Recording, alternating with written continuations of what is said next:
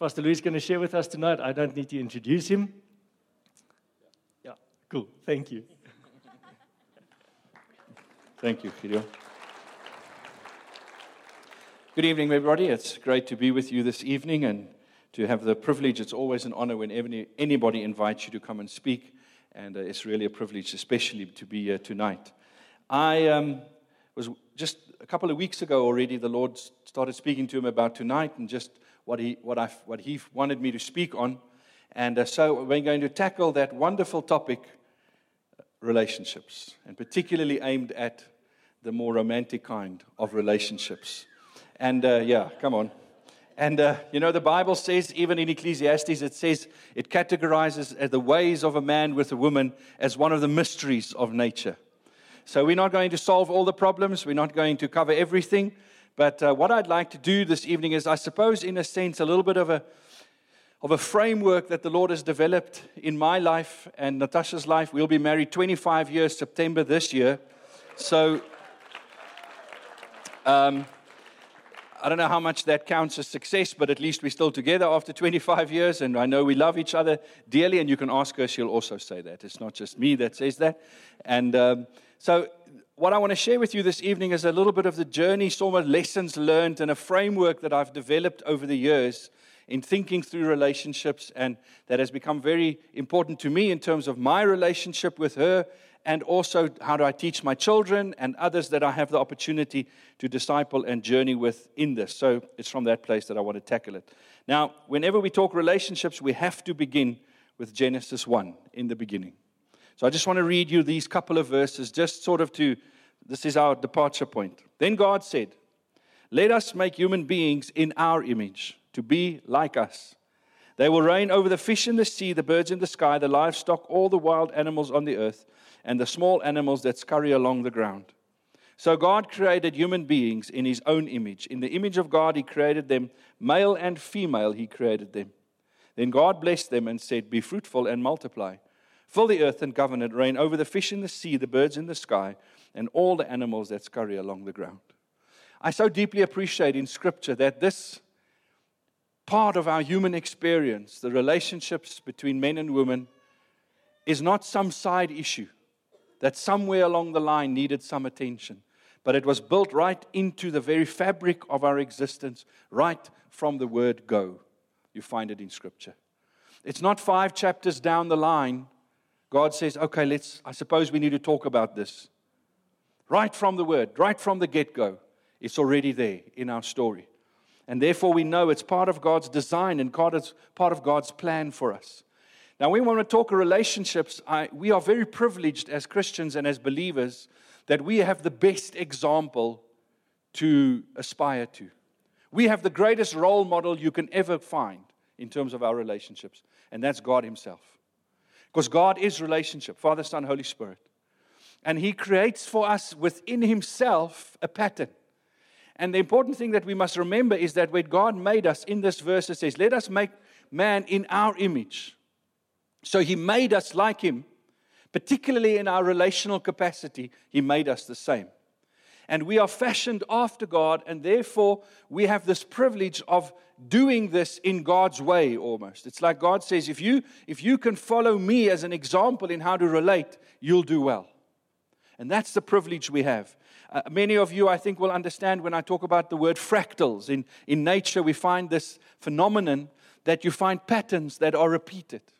And often they start very big. So I have just an example there of a fractal that is a similar pattern repeated in different places.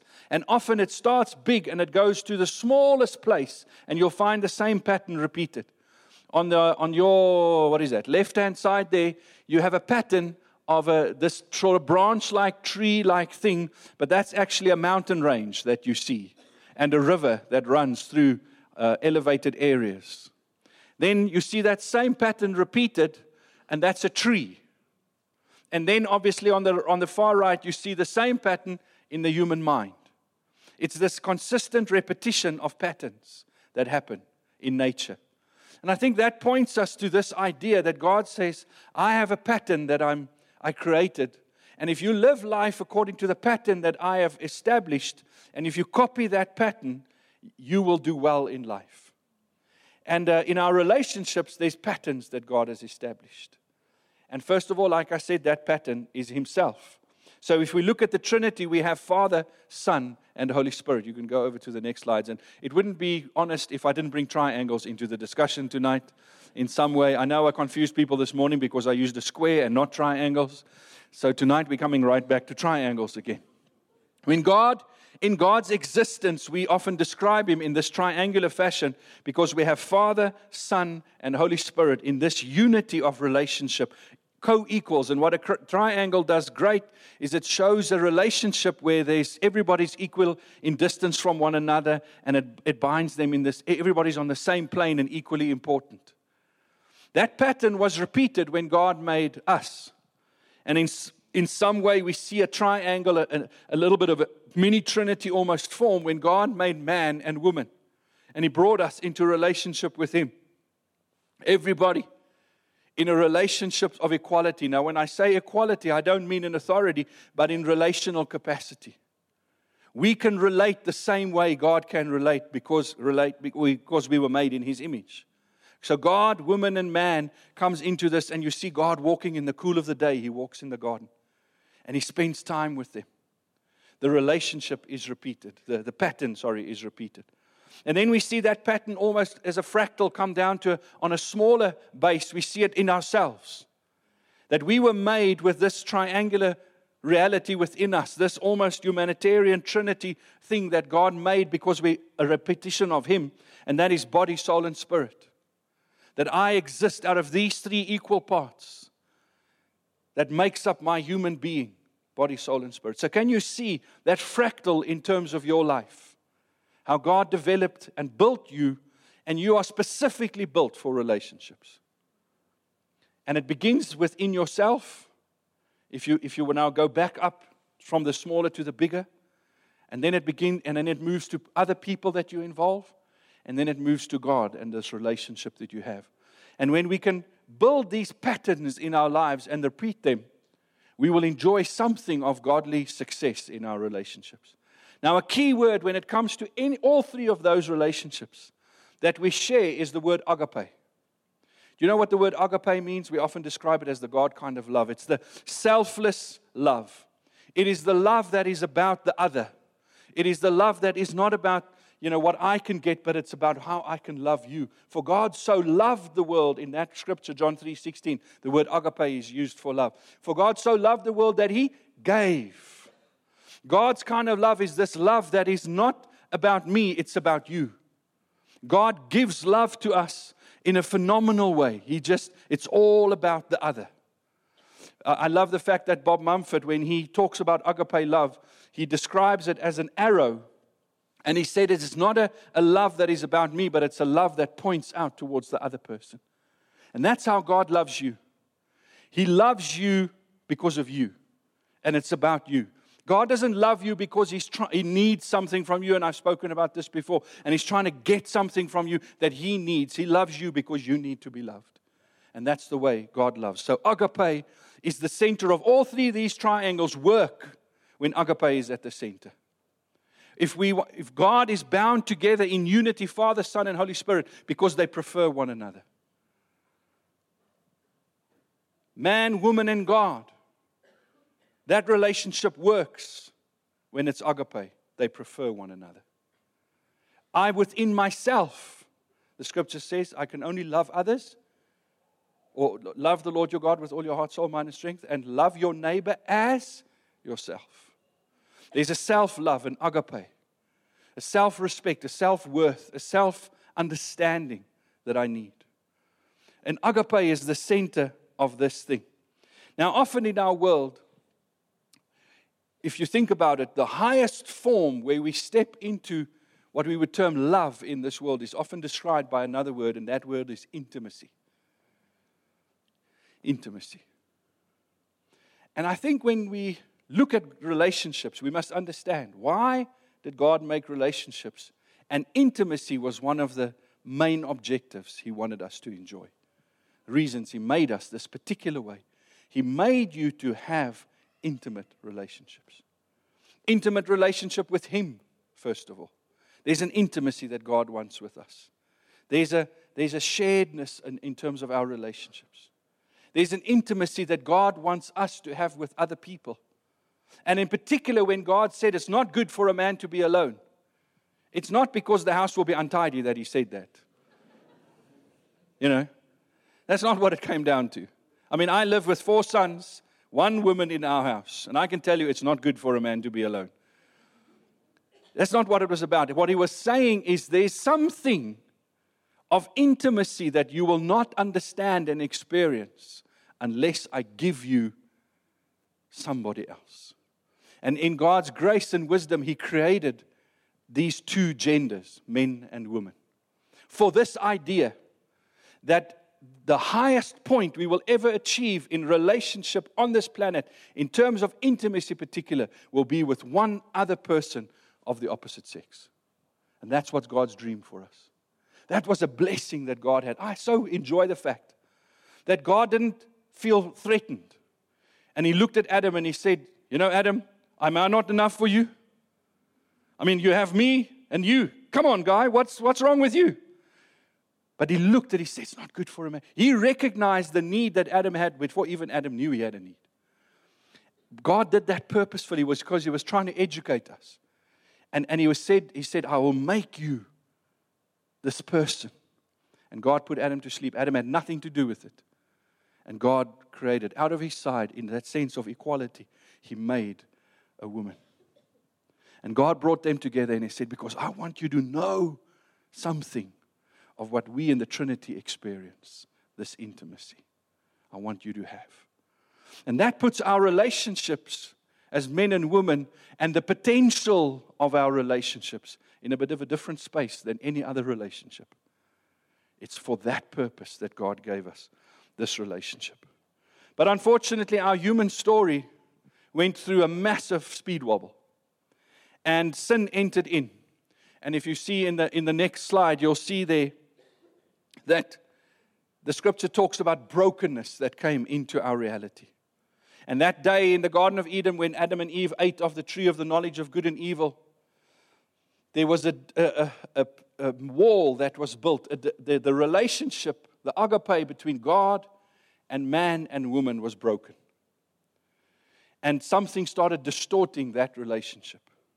And from that moment forward, nothing on this planet, in terms of particularly our relationships, but everything else also, is the, is the way it was supposed to be. Everything got broken and twisted. And it's almost like if I want to distort your image, if I have a mirror up, I hold a mirror up in front of you, and you look at the mirror and you see yourself in the mirror.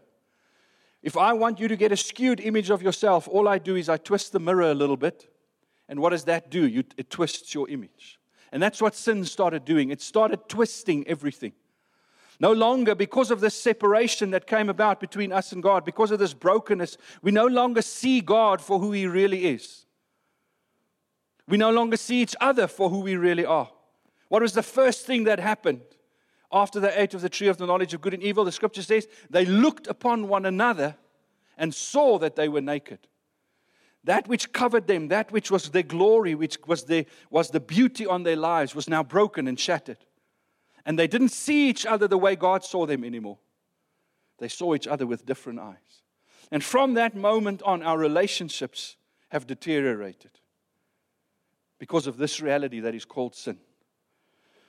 That relationship between God and man, and man and woman, became all affected by this. And today we live in a world where our relationships are something other than the original intent that God had. No longer can you define our relationships as agape without God's intervention. We are now practicing what in Greek original language would be called eros relationships have become dominant between men and women. Eros relationships, and I know we often talk about eros as, as the relationships that it's about the physical and it's about attraction, but there's a deeper meaning to the word eros, and it's this. Eros is directed, is, is uh, though eros is directed towards another in terms of attraction, it actually has the self in mind. For example, I love you because you make me happy. That's eros love. And Bob Mumford, when he talks about this, he uses where he uses with agape a straight arrow, as you can see on the board there, that says, I love you. When he talks about eros, he uses a hook. And he says, I love you because you give me something. Now, this is a massive problem we have sometimes when we come to God, for instance. Because God says, I love you. And we say, I love you because of what you can do for me. And when God doesn't play up the game as we want Him to, we withdraw our love. Because in the human reality, our love is this self-referential love. It is this love with something that I want in return. I can remember when I was head over heels in love with Natasha. I actually saw her for the first time in this very room, nineteen eighty-nine. And the first time I saw her, everything in me went, doo, noon. You know, everything was like, wow. Who is this angel? And it took many years. And in pursuing her, she was tough, man. She didn't make it easy for me. Uh, with that, I'll tell you that story another time. But I can remember a distinct moment. I was living in, in there used to be a house here in the middle of the parking lot called the church house. And I was living there, and I was a leader in Year of Your Life. Woohoo, Year of Your Life. And um, I was infatuated with this girl, and she ignored me like, you know, I ignore all bran flakes. And uh, she just wanted nothing to do with me. And in that time, the Lord showed me a picture one day. He said, you think you love her, but all you do is, because I would give her little gifts, and I had no money, so I'd, take the, I'd steal an apple at breakfast in the morning. I'd shine that apple like it would be the shiniest apple in the world. So, and I would give her that apple. Like, you know, I love you. Which is what I'm trying to communicate to her. You know what she did with the apple? She'd give it to somebody else. Because she was communicating to me, stop it, leave me alone. I don't want none, none of your nonsense. And she had good reason, but never mind. And then I'd be like, oh. And the Lord challenged me one day. He says, why do you do that? Because what you're actually doing, every time I gave her something or did something nice to her, it was like I was loving her with a hook. I, it's like I... I threw a rope around her. And I said, if I do this for you, you have to do something for me. You owe me. And then every time she didn't respond the way I did, I got upset. Why? She doesn't. If I give her the apple, she owes me nothing. Does she now owe me an apple? No. If I love her, I do things for her because it's about her, not about me. But how often do we love because it's actually about me? How you make me feel determines your value in my life. Isn't that true? That's human love. God's love is completely different. Jesus died on the cross for you, and there was no guarantee that you would respond to Him. He still did it. He had no promise. In fact, how many people choose not to accept His sacrifice, and He would still do it? Because His love is not, you make me happy, therefore I love you. His love is, I love you. I love you. And this is the pattern that is so different than what this world has to offer. I love this song by Imagine Dragons. Great title of the song, Demons. And if you know this song, in this song he says, I want to hide the truth. I want to shelter you, but with the beast inside, there's nowhere we can hide. No matter what we breed, we still are made of greed. This is my kingdom come. This is my kingdom come. And I think they do so well to describe this reality that's within us. Though we try as best we can to be loving, we are so often selfish. And when God comes and He steps into our relationships, He's not about fulfilling your need. He's about doing it the way that honors Him and that ultimately bring you life and happiness. And He wants to teach us agape love. So our relationships with Him, our relationships with somebody of the opposite sex, our relationships with ourselves, God is busy restoring agape love. I love you. Not, I love you because. That's not His agenda. So when we approach our relationships, we have to understand this first. And then from there, we can build good and strong relationships. So I want to focus in a little bit on here we are now. A guy and a girl, and a relationship is starting.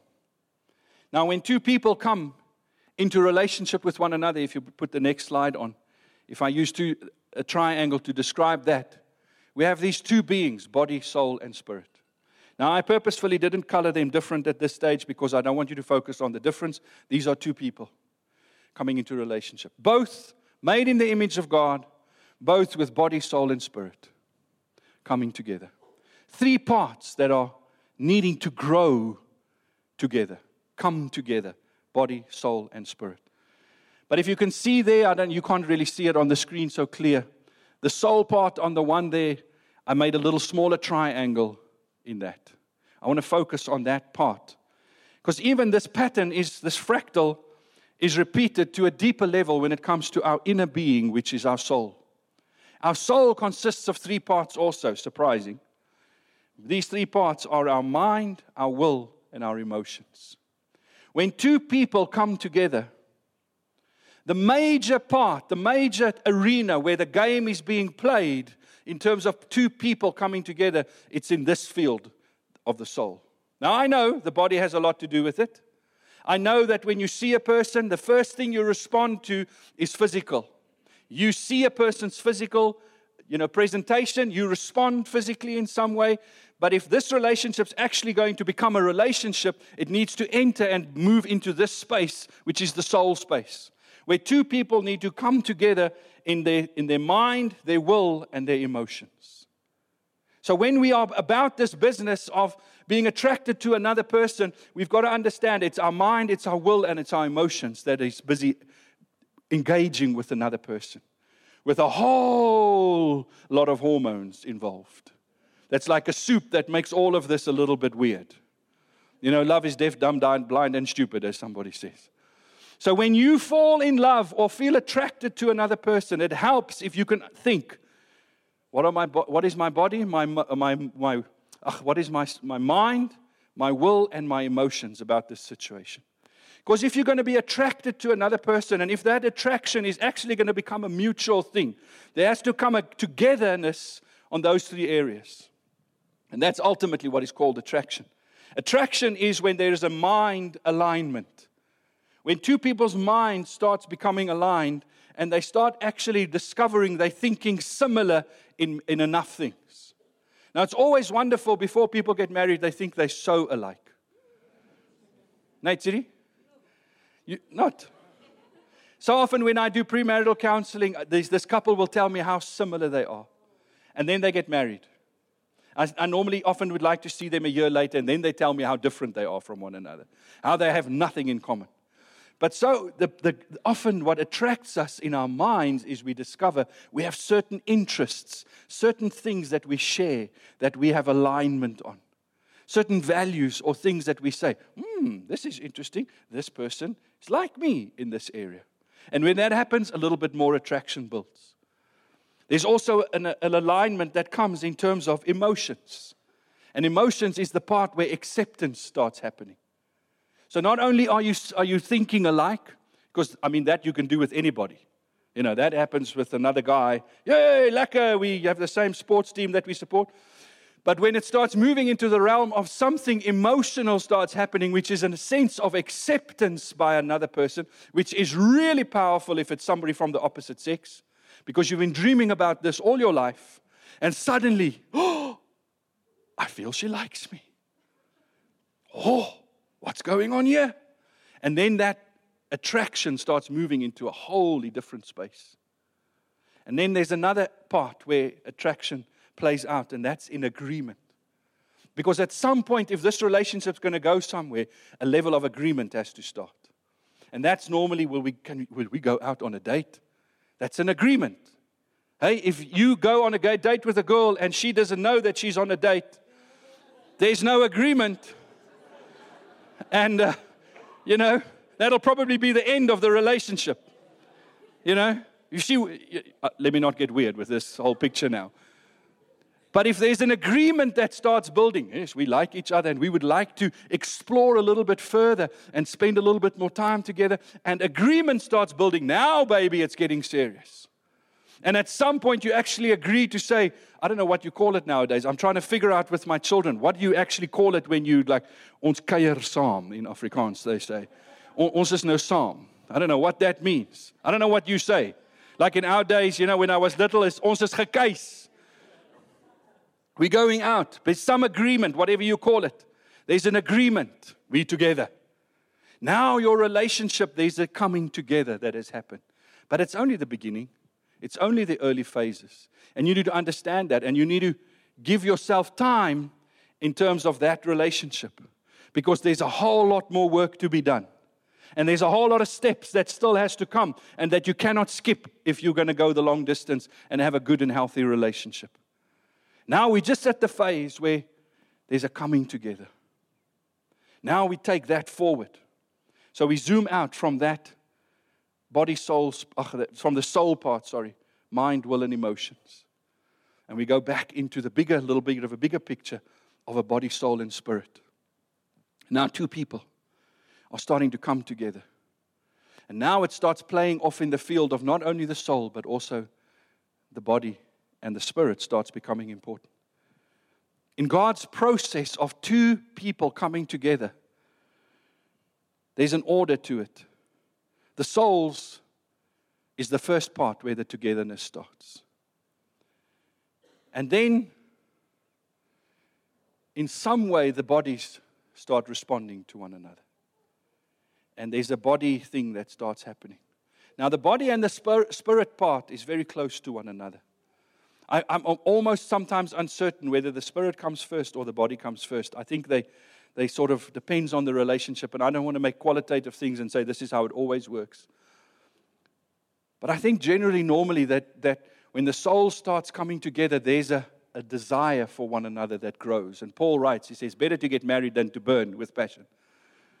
Now, I know many of us use that scripture, abuse it completely. That's, you know, but just in recognition. Now, our bodies are very important when it comes to our relationship with somebody of the opposite sex. If somebody of the opposite sex doesn't stimulate anything in you physically, they're probably just a great friend. And just let's keep it at that. At some point, you have to want to go, wow, wow. And, and that's not because of some worldly standard about what's attractive or not ever. I mean, different strokes, you know. I mean, my wife is the most beautiful person in the world for me. She doesn't have to be for you, but she is to me. I hope she's not for you. To me, she is. But when two bodies start coming together, we must now start understanding we're entering into a very tricky space. Because this has a very unique element to it when two bodies start coming together. And this is where particularly we, us, as Christians and the world start separating from one another, is when it comes to this part.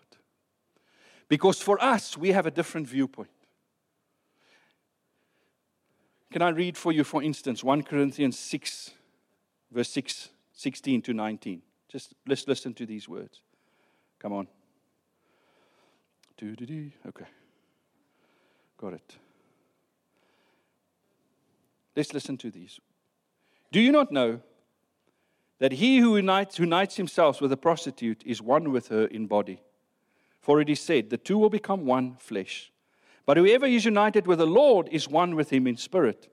Flee from sexual immorality. All other sins a person commits are outside the body, but whoever sins sexually sins against their own body. The scripture does a very interesting thing. You see, the world teaches us that sex is a bodily activity, that it is something you do with your body. The scripture tells us sex is something that involves your body, your soul, and your spirit. You can never just have sexual experience with somebody and it does not involve your spirit. As a Christian, what this verse says is, I am the temple of the Holy Spirit that lives within me. When I enter into a sexual union with another person, that spirit that is in me, my spirit, and the Holy Spirit becomes part of this union, because this that I have with another person is two spirits coming together also. Now, the world does not agree with us on that at all. But that's what we believe. That's what we believe the Scripture teaches us. So therefore, we view our relationships with people of the opposite sex, especially when it starts moving into this deeper realm of spirits coming together and bodies coming together, we treat it very differently. We attach a word to it, and it's this word, holy, sacred. The world does not use that word. Sexual interaction between two people is nothing but a physical expression. It's not sacred or holy. It's just like eating cornflakes. It's just a natural thing. It's a bodily function. You have been wired by your genetics and whatever else has produced you to have an urge and a desire to connect with somebody on this level, and the best you can do is just do it. Now, you want to protect yourself and be safe because we want to be careful and not get sick, and we don't want to have unwanted children. But other than that, doesn't matter. The Bible says this is holy and sacred because it involves all of our being, everything within us. So, when two bodies and two people come together, first their souls and now their bodies and their spirits starts coming together, we're now entering into a different space. Before you can join with another person in body and spirit, there's some steps that needs to happen. And that step is called a covenant. You see, we live in a broken world. We live in a sinful world, as according to the song I quoted for you earlier. There's a demon inside each of us. Now, by, by the word demon, I don't mean that we have got demons inside of us. There's a potential in us to really be selfish and hurt other people. And that no matter who you are, that potential is inside of you. And can I tell you, no matter how much you think you love somebody, the potential to really hurt them is still inside of you. And if you're going to be intimate with somebody, that relationship needs protection. Forget about just physical protection. That relationship needs serious protection. And that's where God comes and He says, in order for you to be intimate with another person in a way that'll not destroy you and hurt you, but it'll actually be a blessing to you, let me put some protection around your relationship. And that's called the marriage covenant. Now, if you see the, if you can go back one picture, I think. Okay, so there I did pink and blue, you know, and, and perhaps pink should be over blue. I don't, I'm not saying men, you know, rule over, you know, don't, don't go there. It's just pictures you can't, you know. So I did the blue thing like a little bit see-through. So, you know, I'm trying to say these are just two people, men and women come together. And there's now a coming together of body, soul, and spirit. Can you see in that little picture, there's one body, one soul, one spirit. Two people. But there's a unity forming, a oneness that's happening. When you get married, that is your position that has changed. You have now become one in position. It takes a lifetime of marriage to become that in practice.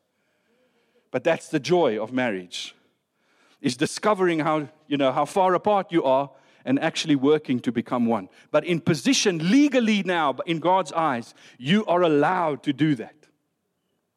And that is because God puts that square around you, and He separates this relationship from any other relationship. He declares that this relationship is unique and it must not be messed around with by anybody else. This is a special relationship. It is two people that have declared their oneness to one another. And I know sometimes people say, oh, you know, it's just our cultural thing that you have to go to a, you know, sign a document. And every culture across all time has had some form of ceremony Where, they, where two people in the community tell the rest of the community, we are now separate from the rest. I will treat this person like no other. Now, I know sometimes we have polygamy, but even in polygamous relationships, there's commitment that is made. Now, in a godly pattern, that commitment becomes really important. And God requires of us to make a promise, a commitment. Before you take the car out for a spin, you must make the commitment. There's no test drives in the kingdom of God when it comes to physical relationships. If a guy says to you, I love you, but can I take you for a test drive first? Tell him, I am not a Volkswagen. I am holy.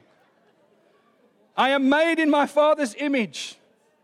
If you want me, put a ring on it, baby. And that means a lot. There was a day, fifth of September nineteen ninety-two, where I had to stand up in front of all my Year of Your Life friends, all of our families, all the staff at the church here, and say this: I promise you, Natasha, that I will love you and you only for the rest of my life, and till death do us part. Two promises I made. I promised her exclusivity, and I promised her timeless commitment. Now, I don't know what happens in heaven one day. We've got our own plans that her and I are making in terms of how we're going to live together. Because I don't know what Jesus said, and, you know, I'm trying to ignore that part of Scripture that you will not be married in heaven. Makes no sense to me. I mean, I want to be with her. I can't imagine it. Okay, let me not just stop there before I get a little bit weird and teary-eyed. But, okay, now I've lost myself. But I promised her those two things. And you don't promise those two things in God's kingdom to somebody five years into the relationship. You promise them up front. Now you can say, that makes no sense. How can I promise somebody who, in our understanding of the way God wants it to be done, I have not slept with, I have not been really intimate with, I don't even know if they brush their teeth every morning. How do they squeeze the toothpaste? How do they hang the toilet roll? I don't even know. How can I promise a person like that, that I will be theirs and theirs only for all my life? It's not, it doesn't make sense. I understand in the world it doesn't make sense. But in God it makes sense. Why? Because what is God trying to do? He's trying to create a space for you to enjoy intimacy. And intimacy requires protection. Intimacy requires definition.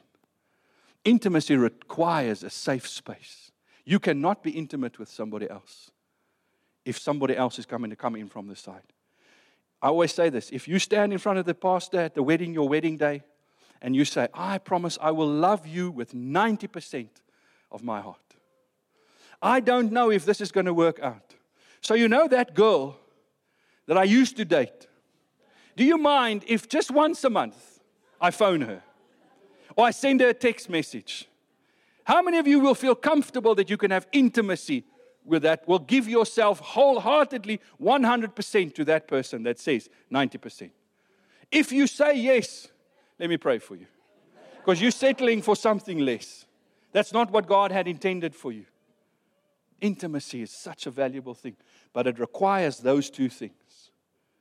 That I'm exclusive and that there's no time limit to our commitment.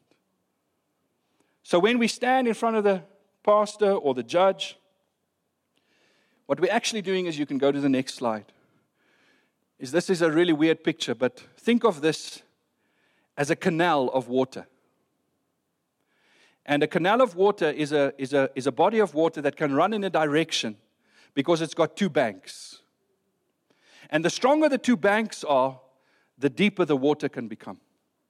So when I stand before God and I promise her those two things, you can put the text on there, that I'll be yours only and that I'll be yours always, what am I doing? I'm providing two banks to this canal of, my, of our relationship.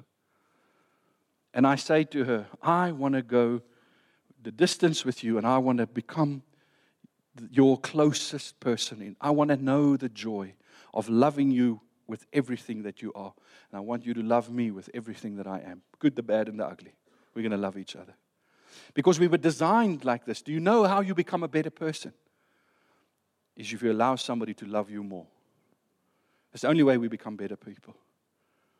When you allow Jesus to love you with everything He has, it'll make you a better person.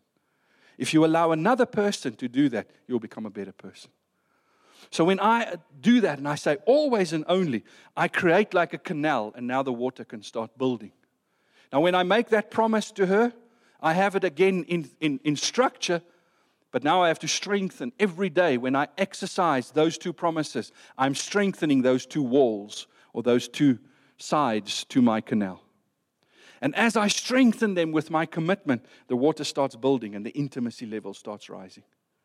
And those intimacy levels, if they start forming this body of water that moves, that runs, it provides the perfect place for some of God's little children to grow up in. And little ones get born. And they get born in a safe place, where now no longer is our intimacy about me and her. It now starts developing a safe place, a, a good place for others to start learning. What does it mean to have always and only? You see, when my children grow up in my home, and my covenant understanding with Natasha and her with me is always and only, our children grow up in the safety of that. They're not wondering, you know, how long is this going to last? Is, is somebody else going to come in here and steal all of this? I mean, I deal with this regularly when the, when the cracks start. And the ones who pay the price are the children, and in a lot of cases, the women. Not always. Sometimes it's the women that cause the, but but often. And hurt happens. And life falls apart. And intimacy, whew, disappears. Sorry, I need to move on quickly.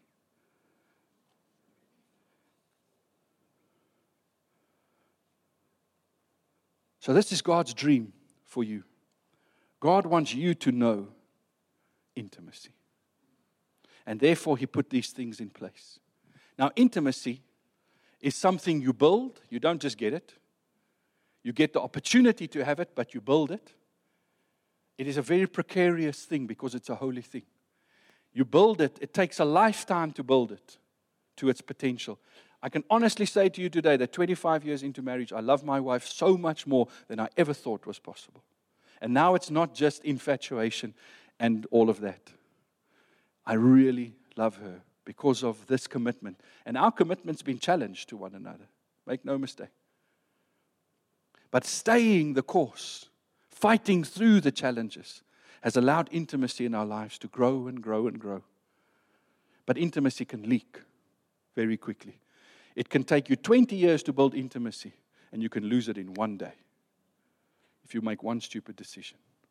And if I put that picture on the next picture, it's a, I don't know if it's going to, you can see that guy, he's standing there. And these walls that are there to keep the water. And there's leaks that's starting to spring. Now your intimacy can leak.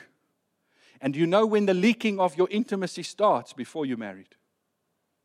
Right now, if you're single and you're still waiting to get married, you are right now in God's economy, you are working on your capacity for intimacy. That's God's plan. This is not a time, a friend of mine that did Year of Your Life with me always said, I'm single. Because I'm single doesn't mean I'm available, it just means I'm single. And I am being taught by God what it means to not be single. In your single life, I made these mistakes, and so what I'm teaching you, what I'm telling you today, I paid the price for. I didn't cherish my singlehood as a training ground for what it means to be intimate. How does intimacy leak? I just want to mention a couple to you, and I want to finish. Intimacy leaks. Just there's many things, but can I tell you the first one is unprotected intimacy. Unprotected intimacy doesn't build intimacy, it diminishes intimacy.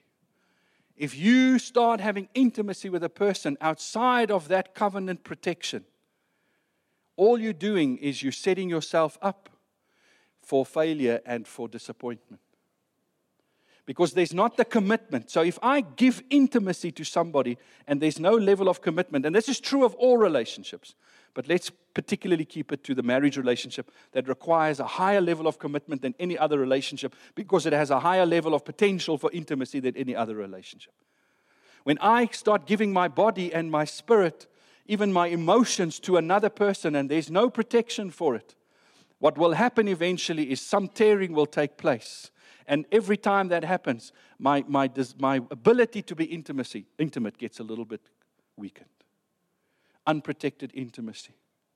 Out of covenant, body and soul, spirit connections. I don't have enough time to go about that. The next one is casual intimacy. Will cause your intimacy to leak and not to live to its potential.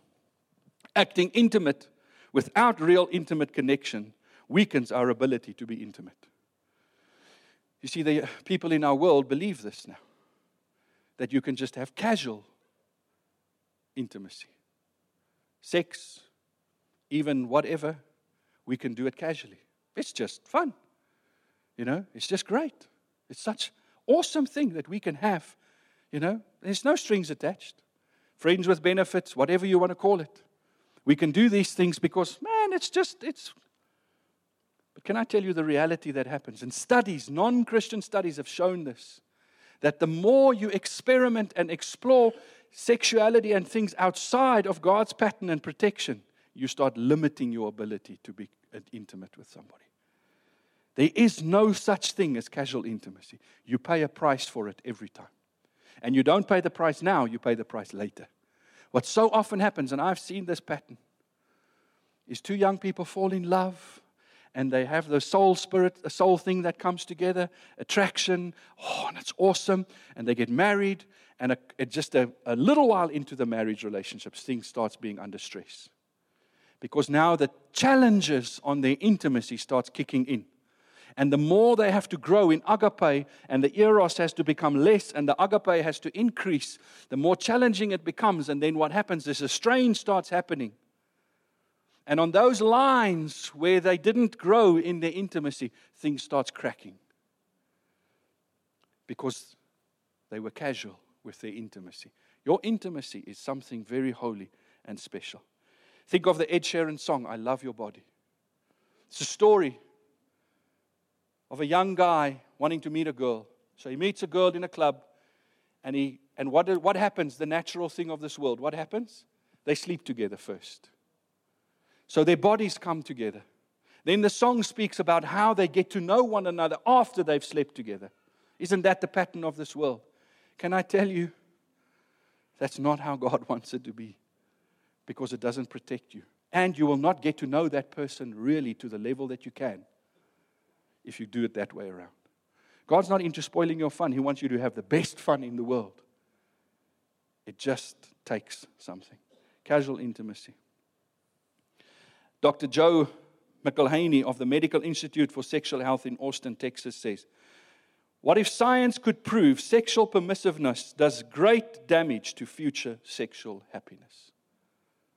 Science is now understanding that. The last one is intimacy-free intimacy.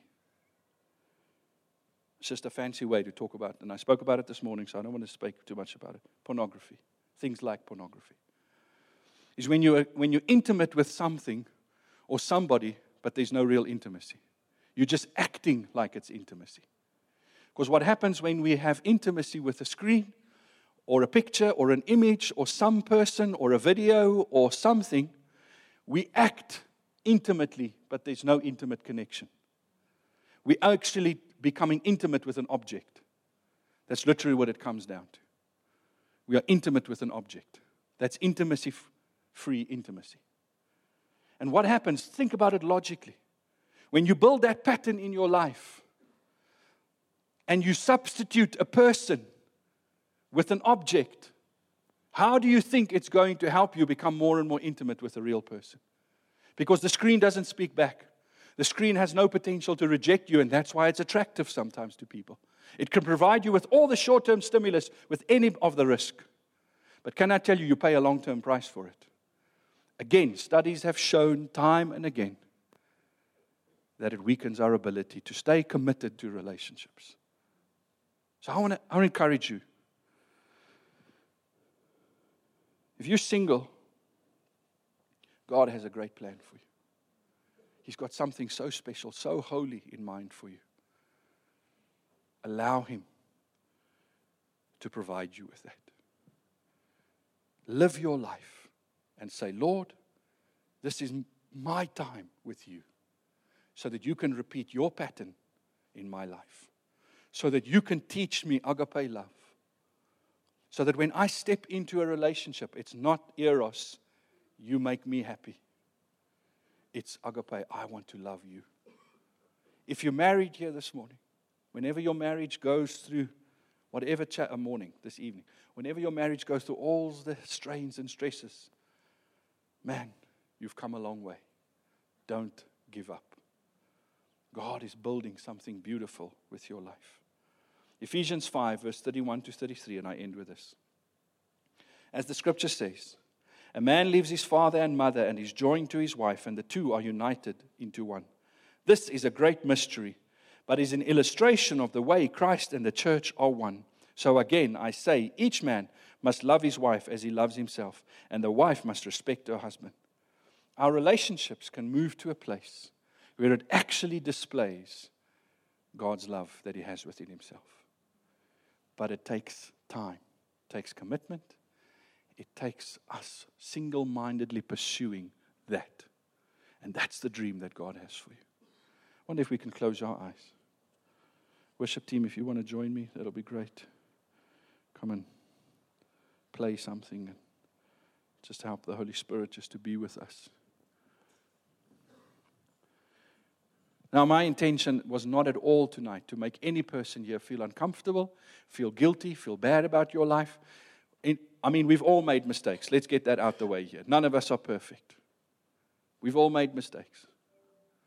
My desire for you this evening is to try and help you see something beautiful that God has for you and for you to pursue that.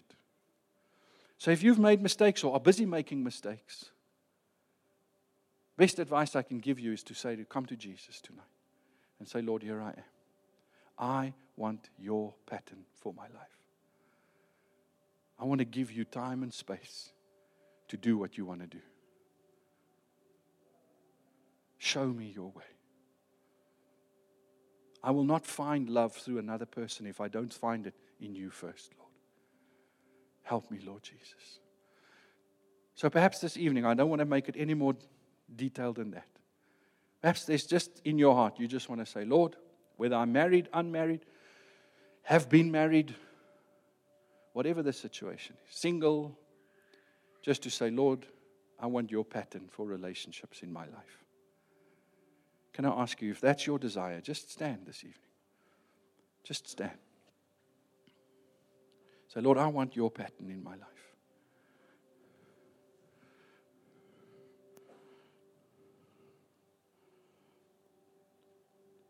Lord, I pray for each of us that are standing right now, and I thank you. Thank you, Lord, that you're not here to condemn us, to judge us, but you are here to help us.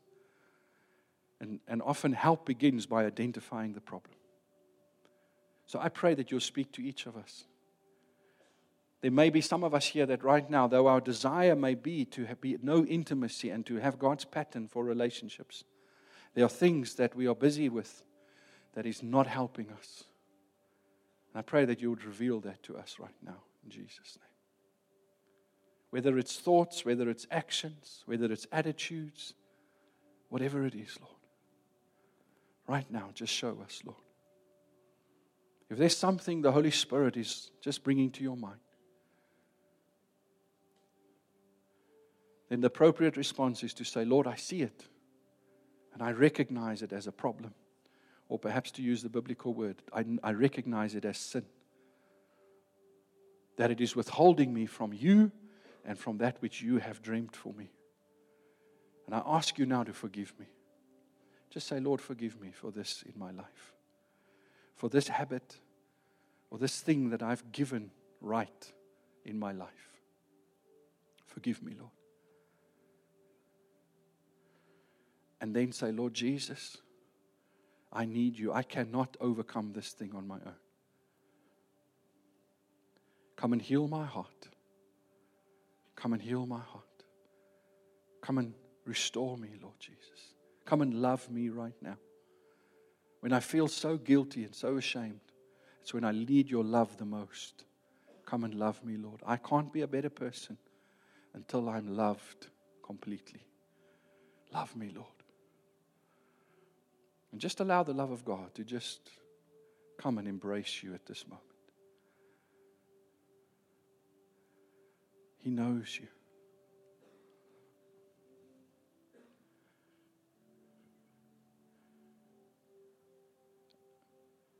And for all of us, even those that have God, that's not got something that God is saying to you right now, let's just say, Lord,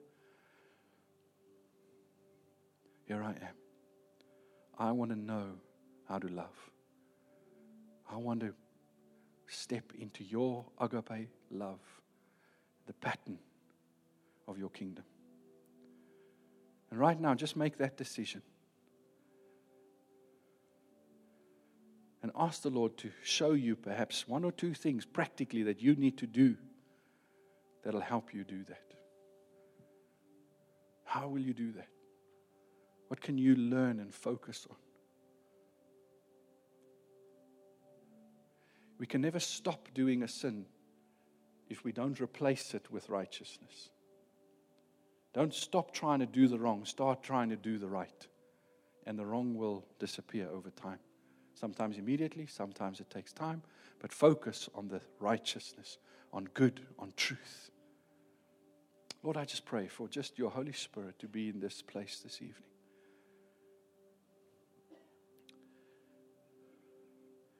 I'm just so aware that there may be one or two people here that feel I've messed it up so badly, I don't think there's any hope for me.